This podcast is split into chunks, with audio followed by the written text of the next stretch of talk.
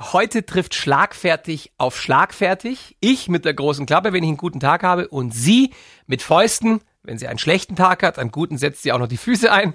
Wobei man dazu sagen muss, dass ihre Kickbox-Karriere schon ein paar Jahre her ist. Heute hilft sie Menschen und Tieren. Herzlich willkommen, Dr. Christine Theis. Ja, hallo. Vielen Dank für die Einladung. Wir sind uns vor ein paar Jahren schon mal im Luitpoldpark mhm. begegnet. Ich weiß. Es endete mit dem Austausch unserer Telefonnummern und einer gegenseitigen Entschuldigung. Übrigens lustig, du erinnerst dich, oder? Ja, an sowas erinnere ich mich. Das ist mir heute noch peinlich. Es geht um unsere Hunde, aber da reden wir nachher drüber. Christine Theise im Antenne war ein Sonntagsfrühstück. Du bist ja Mentorin und Moderatorin der erfolgreichsten Abnehmshow im deutschen Fernsehen, The Biggest Loser. Wie kriegst du es hin, dass Menschen, die schon vielleicht zigmal gescheitert sind, es diesmal schaffen? Ich glaube, das Besondere an unserer Abnehmshow ist, dass wir Dinge von unseren Kandidaten verlangen, die ihnen keiner und vor allem sie selbst sich nicht zugetraut hätten. Und dadurch bekommen sie ein enormes Selbstbewusstsein. Sie bekommen wieder das Zutrauen, dass sie auch was schaffen können. Ähm, und sie werden ernst genommen. Mhm. Du kannst das. Schau mal, das hast du geschafft. Das hast du dir selber niemals zugetraut. Mhm. Und das trägt unsere Kandidaten über viele Jahre. Das heißt, das Essen und der Sport ist nur die halbe Miete. Das andere, der Rest ist eigentlich Kopf natürlich ist es immer so, wenn man mehr Kalorien verbraucht, als man zu sich nimmt, wird man abnehmen. Ja, klar. Das ist einfach die Grundregel. Das mhm. ist eigentlich ganz einfach. Der Rest ist Kopfsache. Das ist so, so, so viel Kopf. Dieses Durchbrechen von alten Gewohnheiten, Durchbrechen von alten Verhaltensmustern, das ist alles, das sind alles Dinge, die im Kopf stattfinden. Und deswegen ist Abnehmen auch viel, viel schwieriger, als es eigentlich wäre. Würdest du sagen, auch wenn du selber nie geraucht hast, ist es vergleichbar mit Aufhören zu rauchen? Tatsächlich habe ich sogar mal als Jugendliche eine Woche geraucht und dann habe ich gemerkt, eine Woche gilt nicht. Doch, da ist man und dann, nicht abhängig. Und dann habe ich aber gemerkt, dass ich zu, dass mein Körper danach verlangt. Und, okay, das, und dann habe ich sofort aufgehört. Und das ist genau dasselbe. Wir reden ja hier nicht von fünf oder zehn Kilo zu viel, sondern wir reden ja von von Esssüchtigen. Mhm. Und weil Gewichte zu kriegen von 170, 180, 200 Kilogramm, das ist mal nicht nur, wir haben nach Weihnachten nicht mehr Sport gemacht. Mhm. Jetzt ist äh, zu dick in Anführungszeichen Auslegungssache. Also wir haben jetzt gerade den Fall, dass die ehemalige Topmodel-Kandidatin Fiona Erdmann, die hat 30 Kilo zugenommen, Schwangerschaft. Fühlt sich aber jetzt, will nicht mehr abnehmen, viel geerdeter, glücklicher und entspannter. Wann ist zu dick wirklich zu dick? Ähm, ich glaube, da gibt es zwei Faktoren oder zwei Ebenen, auf der dick zu dick ist. Und zwar die gesundheitliche Ebene, wenn ich anfange, zu Blutfette zu haben, ich anfange Gelenkbeschwerden zu bekommen, Diabetes zu entwickeln, Diabetes Typ 2. Dann gibt's aber noch die mentale Ebene, wenn ich anfange, Dinge nicht mehr zu machen, weil ich mich unwohl fühle. Wenn ich anfange, mich auszugrenzen, mich selbst zu verleugnen, dann ist man zu dick. Es gibt ja auch diesen Super-Size-Model-Trend, also Mädels mit Kurven deutlich mehr Kilos als der Durchschnitt. Woher weiß ich, das ist jetzt mein Idealgewicht, das zu mir passt? Oder woher weiß ich, da muss ich hin, damit es gut ist? Ich denke, wenn, wenn ich alles noch machen kann und wenn ich mich wohlfühle, ist das mein Idealgewicht. Mhm. Wenn ich alles noch ja. machen kann, aber schon nach zwei Kilometer langsamem Joggen komplett außer Atem bin. Aber das kann man auch mit normalem Gewicht. also ähm, tatsächlich ist es so, dass ähm, jemand, der leicht übergewichtig ist und Sport treibt, eine bessere, eine höhere Lebenserwartung hat und gesünder lebt als jemand, der dünn ist und keinen Sport treibt. Mhm. Also man darf hier nicht zwei Dinge verwechseln. Das, das, wusste ich nicht. Wir dürfen uns nicht auf Zahlen versteifen. Das ist auch das, worum es mir bei der Show geht. Mir geht es nicht darum, dass am Ende jeder in Kleidergröße 36 passt. Mir geht es darum, dass die Menschen sich gesünder ernähren, ähm, weg von diesem Fastfood, weg von diesen Softdrinks. Das ist eine Katastrophe, wie Kalorien allein am Tag durch Trinken zu sich genommen wird. Und ähm, hin zur Bewegung. Und damit meine ich nicht, dass jeden Tag mega Sport getrieben werden muss, aber dass man spazieren geht, dass man ähm, das Auto stehen lässt, dass man die Treppe nimmt, solche Dinge, dass das einfach wieder selbstverständlicher wird. Und so jemand läuft dir locker zwei Kilometer und jemand, der nie Sport macht, der wird nach 100 Metern schon dastehen, mhm. pumpen wie ein Maikäfer. Wie ein Maikäfer pumpt, das habe ich noch nie gesehen. Doch, die können tatsächlich so mit den Flügeln pumpen, nachdem sie geflogen sind. Aber ist es, äh, weil sie erschöpft sind, oder äh, nee, was? ich glaube nicht. Aber ich weiß nicht, warum sie es machen, aber sie tun es. Wenn Menschen, die schon immer schlank waren, Menschen, die schon immer dick waren, erklären, wie das mit dem Abnehmen geht, dann wirkt das immer so ein bisschen hämisch. Nicht aber bei unserem Gast heute im Antenne Bayern Sonntagsfrühstück, Christine Theis. Was machst du anders? Ich, ich stelle mich nicht hin und sage, ihr seid faul oder ihr seid, ihr seid selber schuld oder so. Ähm, ganz im Gegenteil, ich habe einfach im Laufe der Jahre festgestellt, dass hinter jedem schweren Übergewicht, jetzt nicht so die paar Wohlstandskilos, sondern hinter jedem schweren Übergewicht steht auch eine Geschichte. Hm. Und Die kommen nicht so auf die Welt. nein, die Menschen. kommen nicht so auf die Welt. Manche haben gar keine Chance bekommen, die wurden von ihren Eltern dick gefüttert. Und ich Mhm. muss sagen, ähm, ich habe da mittlerweile wirklich viel Nachsicht und äh, Verständnis für. Ich habe aber kein Verständnis für Eltern, die ihre Kinder dick füttern, weil sie ihren Kindern im Prinzip die Chance auf ein normales Leben komplett nehmen. Selbst wenn diese Menschen, die als Kinder schon dick waren, ähm, später schaffen, schlank zu werden, werden sie ein Leben lang kämpfen müssen, um es zu halten. Während Weil der Körper schon so programmiert ist, ne? so programmiert Krass. ist, genau. Und meiner einer zum Beispiel, ich war ein Leben lang schlank, ich, ich achte aber auch darauf. Also ich habe immer so, ich habe so für mich so ein Range ähm, von drei Kilo und wenn ich die erreiche, dann sage ich, okay, Thais, jetzt reicht's mal wieder, ja? Und dann, dann muss ich einfach nur ein paar Tage ein bisschen den Sport anziehen, mal frisst die Hälfte machen und bums habe ich schon wieder mein Gewicht, wo ich mich wohlfühle. Das sind 63 Kilo. Ich äh, brauche da nicht drum und rumlügen. Ich war ja eh jahrelang öffentlich auf der Waage gestanden, weiß ja eh jeder, was ich wiege. Verstehst du, wie es diesen Kandidaten bei The Biggest Loser geht? Also kannst du dich in deren Köpfe reinfühlen? Ja, natürlich. Und ich bin viel, viel näher dran an den Kandidaten, als man im Fernsehen sieht. Also ich schaue fast täglich im Camp vorbei, an, wenn, wenn wir oft Tage haben, Wo nicht gedreht wo wird. nicht gedreht wird, was wir ja natürlich auch haben. Da schnappe ich mir meine Kandidaten, wir gehen an den Strand oder wir gehen mit dem Hund spazieren oder so. Und es ist wirklich Wahnsinn, wie fit die Kandidaten nach zehn Wochen sind. Das ist unglaublich. Die würden uns alle so platt machen. Kann man beim Abnehmen äh, abkürzen? Oder werden die Leute, die mit diesen 10 Minuten Workout reichen, angeboten gelockt werden, nach Strich und Faden verarscht am Ende? Also zehn Minuten einmal in der Woche reicht in meinen Augen nicht. Was die Angebote schon machen, sie versprechen einem, dass sie Muskel aufbauen. Das Mhm. tun sie. Und je mehr Muskel man hat, desto einen höheren Grundumsatz hat man. Weil die verbrennen. Weil die Muskulatur permanent verbrennt, während das Fett einfach nur rumliegt und nichts macht und mehr oder weniger gut ausschaut. Ähm, wenn jeder zehn Minuten am Tag Sport macht, ist das in meinen Augen aber viel, viel wirksamer, wie zum Beispiel einmal in der Woche eine Stunde. Weil man dieses, dieses kontinuierliche und dieses stetige hat. Und wenn man zum Beispiel zehn Minuten lang schaut, dass man seinen Puls richtig hochtreibt, dann erreicht man dann schon viel mehr. Oder wenn man zehn Minuten äh, ein anstrengendes Krafttraining macht, was auch den Puls hochtreibt und gleichzeitig die Muskulatur beansprucht, dann bringt das auch was. Dieses EMS, einfach nur rumliegen auf der Couch und dann schauen, dass die Bauchmuskulatur hart wird, ist schwierig, wenn man das in, zusammen mit einem Trainer macht und das in Übungen einbaut. Zehn Minuten werden nicht reichen, aber eine halbe Stunde, das ist dann schon wieder ein bisschen was anderes. Dann wird es richtig anstrengend und dann wird das auch anders beansprucht. Aber wie gesagt, es ist nicht so, dass man sich einfach nur hinlegt und dann äh, wachsen die Wunderbäume. Die Ina Müller, die vor ein paar Wochen da war und über sich selbst sagt, sie sei stinkfaul, hat deshalb das EMS-Training für sich entdeckt ähm, und hat, die hat wirklich nur aus dem Fenster geguckt nebenbei und hat aber auch dann, sie hat schon Muskeln bekommen, ja, dann kam Corona, zweiter Lockdown, nach zwei Wochen, weil diese Studios ja dann alle zu waren, waren die Muskeln plötzlich weg. Ne? Das ist, Es ist halt keine Gebrauchsmuskulatur. ja, Also es ist halt einfach nur, wie wenn man, wie wenn man so ein, das könnte man am ehesten vergleichen mit so einem äh, Abwaschband-Tattoo für Kinder. Da habe ich mal ein paar Muskeln aufgeklebt. Schulen und Kitas bleiben noch bis Ende Januar geschlossen, mindestens. Kitas werden nur für Notbetreuungen geöffnet. Wie regelt das Christine Theis, unser Gast heute im Antenne Bayern Sonntagsfrühstück? Du hast ja eine vierjährige Tochter. Ja. Okay, ich ahne, was gleich kommt. Nein, also sie macht es wirklich toll. Wir versuchen halt, ähm, uns irgendwie äh, zu arrangieren und sie hat dann schon Verständnis für, wenn ich dann sage, du, ich muss jetzt aber mal eine Stunde arbeiten, aber es ist halt wirklich so, alle Eltern kennen das, dann ist es plötzlich so verdächtig ruhig. Und dann arbeitet man eine Stunde und dann kommt man ins Wohnzimmer und es schaut aus. Wie wenn man noch nie aufgeräumt hätte und alles ist rausgerupft, aber das Kind hat einen in Ruhe arbeiten lassen. Also für eine Stunde Arbeit räumt man gefühlt zwei Stunden auf. Dementsprechend, sie ist ein richtiger Treiber, viel unterwegs. Das heißt, wir gehen natürlich auch viel, viel raus und de facto hocke ich im Moment praktisch jeden Abend von zwölf bis, bis zwölf oder eins am Schreibtisch, um dann das nachzuarbeiten, was halt tagsüber einfach nicht so Ja. funktioniert hat, weil man sich nicht so konzentrieren kann. An den Tagen, wo ich dann äh, ehrenamtlich unterwegs bin, kommen wir ja später noch drauf, dann ähm, kann ich es in die Kita geben, weil mein Mann ist ja auch in der Klinik und dann nehme ich die Notbetreuung tatsächlich für die Zeit, wo ich arbeite, in Anspruch. Du hast gerade gesagt, dein Mann ist ja Kardiologe Mhm. und äh, auch CSU-Politiker.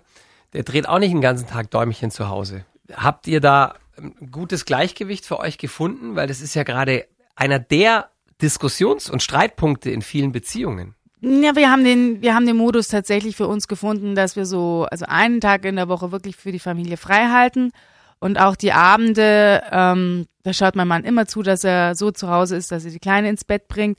Die diskutiert dann schon manchmal, also Papa, du hast mich jetzt schon dreimal ins Bett gebracht, heute ist mal die Mama dran. Ich so, nee, Papa. ja. Muss er vorlesen oder was heißt ins Bett bringen? Weil das geht ja bei manchen Kindern schnell und bei anderen dauert es ewig. Äh, ja, bei ihr geht es in der Regel schnell, weil sie den ganzen Tag äh, rumgeflitzt ist und hin und her, aber sie möchte dann schon noch ihre gute Nachtgeschichte mhm. haben und dann ist meistens relativ schnell Schicht im Schacht. Dr. Christine Theis im Antenne Bayern Sonntagsfrühstück mit der entscheidenden Frage, ob dein Mann sein Go geben musste für das Playboy-Shooting mit dir damals. Das wär, äh, war übrigens der einzige, den ich gefragt habe. Allen anderen gegenüber muss ich mich nicht rechtfertigen. Und der sagte, nee, klar, wenn du das möchtest. Ah. Und er findet die Bilder wunderschön. Und ich muss sagen, es ist bis heute das Shooting, bei dem ich den größten Spaß hatte, weil einfach das so so funktioniert hat und die die Schwingungen so gestimmt haben in dieser Gruppe und es war so unfassbar lustig. Hattest du jemals eine Pulsuhr am Handgelenk? In der Liebe, sage ich mal. Ah, du hast immer eine Pulsuhr. Aber bisher habe ich mir verkniffen, hinterher drauf zu schauen, wie viele Kalorien ich verbrannt habe. Also die, es, es, gibt ja diese, diese Legende pro Höhepunkt 400 Kalorien, das, das kann nicht sein, oder? Kommt drauf den Höhepunkt drauf an, würde ja. ich sagen, aber ich kann mir das fast nicht vorstellen. Weil im Playboy-Interview hast du gesagt, dass es nur dann klappt, wenn man quasi das Kamasutra von vorne bis hinten durchexerziert. Ich kenne niemanden, der das macht, ehrlich gesagt. Also sagen wir es mal so, wenn man nur wie eine Leiche unten liegt, glaube ich, wird man nicht allzu viel Kalorien verbrennen. Da sind ja. wir wieder beim EMS mit den aufgeklebten ja. Muskeln. Aber einigen wir uns drauf, das ist keine äh, vernünftige Methode. Also, weil ich glaube, dass ganz viele Männer da draußen jetzt große Ohren kriegen und dann nach Hause marschieren und sagen, Schatz, kündige das Abo beim Fitnessstudio, wir machen es ab sofort ganz anders. Ja, wenn Sie jeden Tag auf eine Stunde kommen, dann ziehe ich meinen Hut und dann bringt es sicherlich was. Ja, du hast ja in deiner aktiven Profi-Kickboxerinnenzeit auch mit Männern trainiert. Wie anders ist das, äh, als jetzt zum Beispiel gegen andere Frauen zu kämpfen? Ich habe äh, je nach Gegnerin zum Teil nur mit Männern trainiert, um Krass. mich auf eine Gegnerin vorzubereiten. Ähm, weil es härter ist. Ja, weil es härter ist und je nachdem, welchen, welchen Gegner du hattest, hattest du halt dann auch einfach keine Frau gefunden, die die Gegnerin simulieren konnte. Und dann hast du auf Männer zugegriffen und ähm, zugegriffen. naja, Frau Dr. Theis hat einen ziemlichen Männerverschleiß beruflich gesehen. genau. ähm, also standen mehr auf, alle lagen. aber de facto ist es einfach so: Kraft ist Masse mal Beschleunigung. Wenn wenn ein Kerl 60 Kilo wiegt oder 63 Kilo so wiegt so viel wie ich, dann sind die Bedingungen gleich. Also dann ist es eine Frage des Könnens. Wenn jetzt mhm. jemand herkommt und 85 Kilo wiegt und Kickboxen macht, dann wird es schwieriger, weil er einfach einen ganz anderen Wumms in der Faust hat. Also da sollte ich nicht erwischt werden. Aber ist das Kämpfen vergleichbar? Oder das sind Frauen tänzerischer, filigraner, schneller? Also es gibt ja Sachen, die Frauen können, die Männer nicht können und andersrum genauso. Ja, oft waren sie schon mit den Beinen besser, aber auch da ähm, habe ich, äh, also weil sie einfach beweglicher waren, aber wenn jemand als, als kleines Kind schon angefangen hat, Kickboxen zu machen, war in der Beweglichkeit jetzt auch nicht schlechter als die Frauen. Ja. Ich habe das Gefühl, die meisten Männer benutzen das nur als Ausrede, dass sie da halt nicht so dehnen müssen. Und deswegen kommen sie nicht so gut her. Und dann kenne ich genügend Männer, die so fantastisch kicken und so schnell sind, dass du nicht sagen kannst, das ist ein Frauending. Ich habe eher das, Gef das Gefühl gehabt, dass Frauen, die geben noch weniger auf als Männer und die Aha. sind noch verbissener. Und ähm, das, äh, glaube ich, die Frauen, die dann im Ring stehen, das sind schon Kampfschwein im positiven ja. Sinn. Hast du schon mal einen Mann K.O. geboxt? Ich überlege gerade. Also natürlich im, im Wettkampf gab es nicht, aber im Training ja durchaus. Also Ui. halt aus Versehen. Es passiert halt, wenn man mal die Leber erwischt. Also jetzt nicht ein, nicht ein Schädel-Knockout, das nicht, aber äh, Leber, ja klar. Also selbst wenn ich im Ring stehe, ich jetzt, mhm. als jemand, der sowas nicht macht und weiß, dass es zu diesem Sport gehört, es würde mich unendlich viel Überwindung kosten, einem anderen ins Gesicht zu schlagen. Wie war das bei dir am Anfang? Ich finde, das ist das Normalste auf der Welt, dass es eine Überwindung kostet. Also wenn ein das nicht Überwindung kostet und wenn das einen von einem der ersten Sekunde an Spaß macht, dann hat man ehrlich gesagt ja. ein Problem. Und das hat nichts mit Kickboxen zu tun. Sie ist 40 Mal in den Ring gestiegen und hat nur ein einziges Mal verloren. Kickbox-Weltmeisterin Dr. Christine Theis, heute im Antenne Bayern Sonntagsfrühstück. Wie sehr hat das damals wehgetan gegen die Russin? Also ich meine jetzt nicht die Schläge, die du abbekommen hast, sondern im Herzen und im Kopf. Es hat extrem wehgetan vor allem die Häme, die dann im Internet über einen drüber geschüttet wurde. Echt jetzt nach es, so einer Karriere? Die, man muss ja schauen, wenn man, wenn man im Fernsehen kämpft, schaltet die eine Hälfte ein, weil sie sehen wollen, wie man gewinnt, und die andere Hälfte schaltet ein, weil sie endlich sehen wollen, wie man verliert. Und ähm, Und dann kommen sie alle aus den Löchern gekrochen und schütten ihren Mist überein und auch dieses Hinterfragen, warum habe ich überhaupt verloren? Weil ich war von körperlichen her top vorbereitet, aber vom Kopf her weiß nicht. Mhm. Ich habe das erste Mal den Fokus verloren gehabt. Ich habe mich schon zu sehr, weil ich ja schon im Vorfeld wusste, dass ich Ende des Jahres aufhöre, schon viel zu sehr mit den Gedanken beschäftigt, was ich vorher nie gemacht habe. Wie geht's danach weiter? Ich, das heißt, sonst war immer der nächste Kampf das wichtigste Ereignis in meinem Leben. Ich habe diesem Kampf alles untergeordnet. Und diesmal war es einfach irgendwie Platz zwei. Ich habe ich hab noch tausend andere Sachen gemacht und das war ein Fehler. Ähm, andererseits muss ich sagen, die Niederlage hat mir so viel gebracht, weil, weil ich aus so einer Niederlage, wenn man sich darauf einlässt, lernt man viel, viel mehr wie aus einem Sieg. Ich wollte unbedingt den Rückkampf gewinnen. Ich habe ein halbes Jahr lang nur dafür gebrannt, nur dafür gelebt. Ich habe diesen Kampf auseinandergenommen, habe geschaut, was habe ich falsch gemacht. Ich habe mich mental wieder komplett darauf eingelassen. Der nächste Kampf ist der wichtigste meiner Karriere. Und das war auch der wichtigste meiner Karriere. Und du hast ihn ich gewonnen. wollte mit einer weißen Weste abtreten, ja. Und das bist du. Das damals. bin ich, ja. Du hast zwei Boxer, Hermes und Osito. Ist das äh, ein Zufall oder ähm, hat dein Marketingstrategie gesagt, eine Kickbox-Weltmeisterin darf auf keinen Fall mit Pudeln oder Chihuahuas durch die Gegend marschieren? Nee, gar nicht, sondern ich bin aufgewachsen mit einer Boxer-Mischlingshündin. Mhm. Die war aus dem Tierheim und meine Mutter hatte sich in diesen Hund schon verliebt gehabt, da wusste man gar nicht, was es für eine Mischung ist. Mhm. Und äh, damit bin ich halt mit einem Dockenboxer-Mischling groß geworden. Und als ich dann äh, so weit war, dass ich Zeit hatte für einen eigenen Hund, das war dann ähm, ab 2008, seitdem ich Profisportler bin, da wollte ich dann einfach die Originalvariante haben, ohne der Docke drin, weil die ja natürlich extrem sportlich ist das hatte nichts mit den Namen zu tun. Also mhm. der könnte auch Ballerina heißen und ich würde diese Rasse nehmen. Wir hatten tatsächlich, und das war reiner Zufall, mal vor ein paar Jahren, äh, so eine Art Klopperei im Ludpolpark. Also nicht du und ich, sondern unsere Hunde. Es war so peinlich. Ja, mein ungarischer Schäfermischling und einer deiner Boxer, ein Weibchen, ne, ja. sind aneinander gerasselt. Weißt du noch, wie wir es damals geregelt haben? Es war so peinlich, weil äh, ich habe mich dann tausendmal entschuldigt, weil meine äh, Hündin hatte panische Angst vor Schäferhunden, weil sie von zig Schäferhunden, die haben halt oft dieses typische Scheinangriff, blöd angegangen wurde. Und deswegen machte sie mir einen Riesenbogen, wenn sie einen Schäferhund sah. Und dann kam sie mir entgegen und sie sieht nur Schäferhund und verkrümmelt sich und war weg. Und plötzlich sah ich nur sie, wie sie von irgendwo angerannt kam, weil sie bemerkte, dass dein Schäferhündin einen Maulkorb trug genau. und dachte sich, boah, cool, da ist mal ein Schäferhund, der sich nicht wehren kann und ging voll auf sie los. Und mir war das so peinlich. Und dann hatte ich irgendwann meinen Hund runtergepflückt, mich tausendmal entschuldigt und dann meintest du nur, wir kennen uns. Und ich dachte nur, jetzt macht sich gleich ein Bo Loch auf im Boden und ich verschwinde. Denn man muss dazu sagen, ich hatte damals eine Hündin aus einem Zwinger in ja. Ungarn, aus dem Tierschutz, die einfach so kaputt gemacht wurde ja. auf diesem Bauernhof, wo sie herkam, dass ich nur mit Maulkorb raus konnte, weil die halt andere Hündinnen angegangen ist. Ähm, und ich habe meistens schlechte Erfahrungen gemacht, obwohl mein Hund äh, einen Maulkorb äh, immer drauf hat. Aber die Christine war wirklich fair, muss ich sagen. Also erstmal hast du deinen 35, 40 Kilo Hund von meinem runtergeholt. So viel hatte sie gar nicht. Die das hatte nur 27. Der Hermes okay. jetzt hat deutlich mehr. Ja. Mit dem bin ich heute Morgen schon. Da ja, hatte ich genau. heute Morgen schon ein kurzes Tete-a-Tete. Ja. Dr. Christine Theis heute im Antenne Bayern Sonntagsfrühstück, die nicht in ihren Alltagsklamotten hier reingerauscht ist, in unseren Brunch, sondern in einer vollen Arbeiter-Samariter-Montur.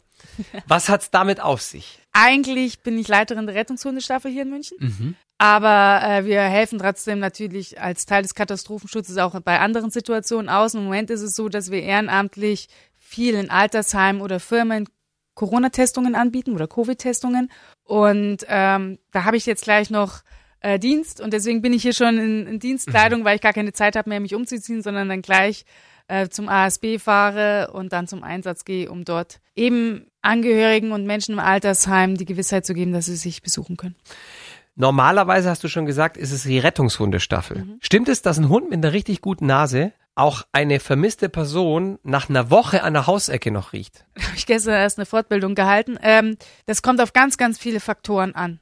Also es kommt auf die Temperatur an, es kommt auf die Thermik an, es kommt darauf an, wie viel Geruch im ersten Moment hängen geblieben. Also man kann das nicht pauschalisieren. Okay. Der zeitliche Faktor, da gibt es kein Ja oder Nein. Aber Fakt ist es, dass zum Beispiel meine Hündin Tiffany schon mal nach drei Tagen gefunden hat. Boah. Du bist nicht nur Hundefreundin, äh, sondern du hast auch eine Katze. Noch dazu eine blinde Katze. Aus Griechenland. Ja, die war jetzt nicht so geplant, aber die hat mir Schicksal hingeworfen. Ich habe äh, jämmerlich eine Katze schreien hören vor dem Haus in Griechenland, wo ich eben wohne, wenn ich Biggest Loser drehe. Und ich habe schon gesehen, wie sie so auf mich, schreiend auf mich zukam, aber wirklich zielgerichtet. Dass die Augen ganz schlimm ausschauen, voller Eiter rausgedrückt und was weiß ich. Und das war ein Sonntag. Ich war relativ frisch da, das erste Mal auf der Insel, kannte niemanden und dann hat der Tierarzt aber gesagt, nee, komm vorbei, trotz Straßenkatze und allem. Das ist ein ganz toller Mann, den ich da kennengelernt habe, bei dem ich auch ständig bin. Und dann hat der mich angeschaut und hat gesagt, wir können es probieren. Und dann sage ich, hat eine blinde Katze ein Leben? Nicht ich entscheide es, sondern die Katze. Und er so, ja, das ist ein lebenswertes Leben. Und dann habe ich gesagt, gut, dann probieren wir es, dann kämpfen wir. Und der ähm, Apollo hat überlebt, ist ein prächtiger Kater geworden und der ist der Knaller. Also man merkt nicht, dass er blind ist. Mhm. Der hält sich für einen Hund, will am liebsten immer mit Gassi gehen.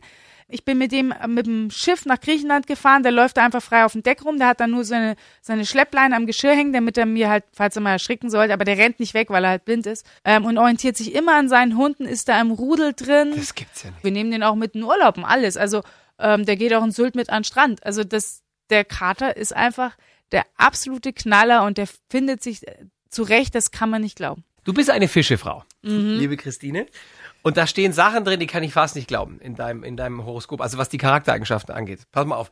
Sehr sensibel und leicht verletzlich. Ah, selbstverständlich. oh Mann. Ich meine, es gibt ja bei Männern, sagt man immer ja ganz harte Schale, aber weicher Kern. Ja, ich, ich habe vielleicht einen weicher Kern, aber sehr verletzlich und überaus sensibel. Ähm, Glaube ich, würden alle, die mich besser kennen, jetzt ähm, verneinen. Ich bin vielleicht sensibler, als man denkt, aber für sehr sensibel reicht es, glaube ich, nicht. Hier steht außerdem, bei Herren erweckt die zarte Fischefrau schnell den Beschützerinstinkt. Das ist wahrscheinlich bei euch eher andersrum, oder? Also, äh, Bei der Kneipenschlägerei würde sich dein Mann hinter dich stellen. Würde ich übrigens auch, wenn ich eine Frau äh, hätte. Also, genau, das mit dem Beschützerinstinkt bei mir, also, dass ich bei anderen den Beschützerinstinkt wecke, das ist definitiv nicht der Fall wenn sie es noch lernen würde, ein wenig mehr in der Realität zu leben und sich nicht ständig in ihre Traumwelten zurückzuziehen, wäre sie unschlagbar. Ich bin, glaube ich, sehr realistisch. Vielleicht auch die Erziehung, ne? Du bist in einem Naturwissenschaftlerhaushalt groß geworden, deine Eltern beide Ärzte? Nee, ich glaube, das ist eher die, auch vom Sport her, weißt du, du kannst im Sport nicht träumen. Du hast realistische Ziele und das ist eine realistische Arbeit und ja. du weißt haargenau, die nächsten drei Monate musst du alles für das geben und dann ist es wieder abgehakt und dann das nächste Ziel, genauso wie ich auch beim Fernsehen. Ich habe ein Projekt, für das gebe ich alles mhm. und dann geht's weiter. Aber äh, Traumwelten, das, nee, ich bin kein Träumer. Hm. Künstlerische Tätigkeiten liegen der fantasievollen Fischdame ganz besonders. ah. Der Horoskopschreiber hat mich weder malen noch sonst irgendwas sehen. ähm, also wenn es danach geht, dann bin ich kein Fisch. Sie kann ganz gut Wände einreißen, habe ich gehört. Oder zertrümmern. Also ich bin dann eher mal nach Zahlen, hm. aber nicht. Dr. Christine Theis, es war mir ein Vergnügen. Heute Abend wieder um 17.30 Uhr in Sat 1 mit The Biggest Loser ähm, aus Griechenland. Und äh, ich glaube, Staffelfinale ist dann am 4. April da habe ich noch gar nicht so weit geguckt. Äh, wir haben es noch gar nicht gedreht. Ich weiß ah, auch noch nicht, okay. wer gewonnen hat. Also da ist nichts aus ihr rauszukriegen. Nein, keine Auch Chance. wenn ich einen Augenaufschlag mache, aber da ist nichts aus ihr rauszukriegen. Es war schön, dass du da warst. Bis ganz bald. Ja, danke.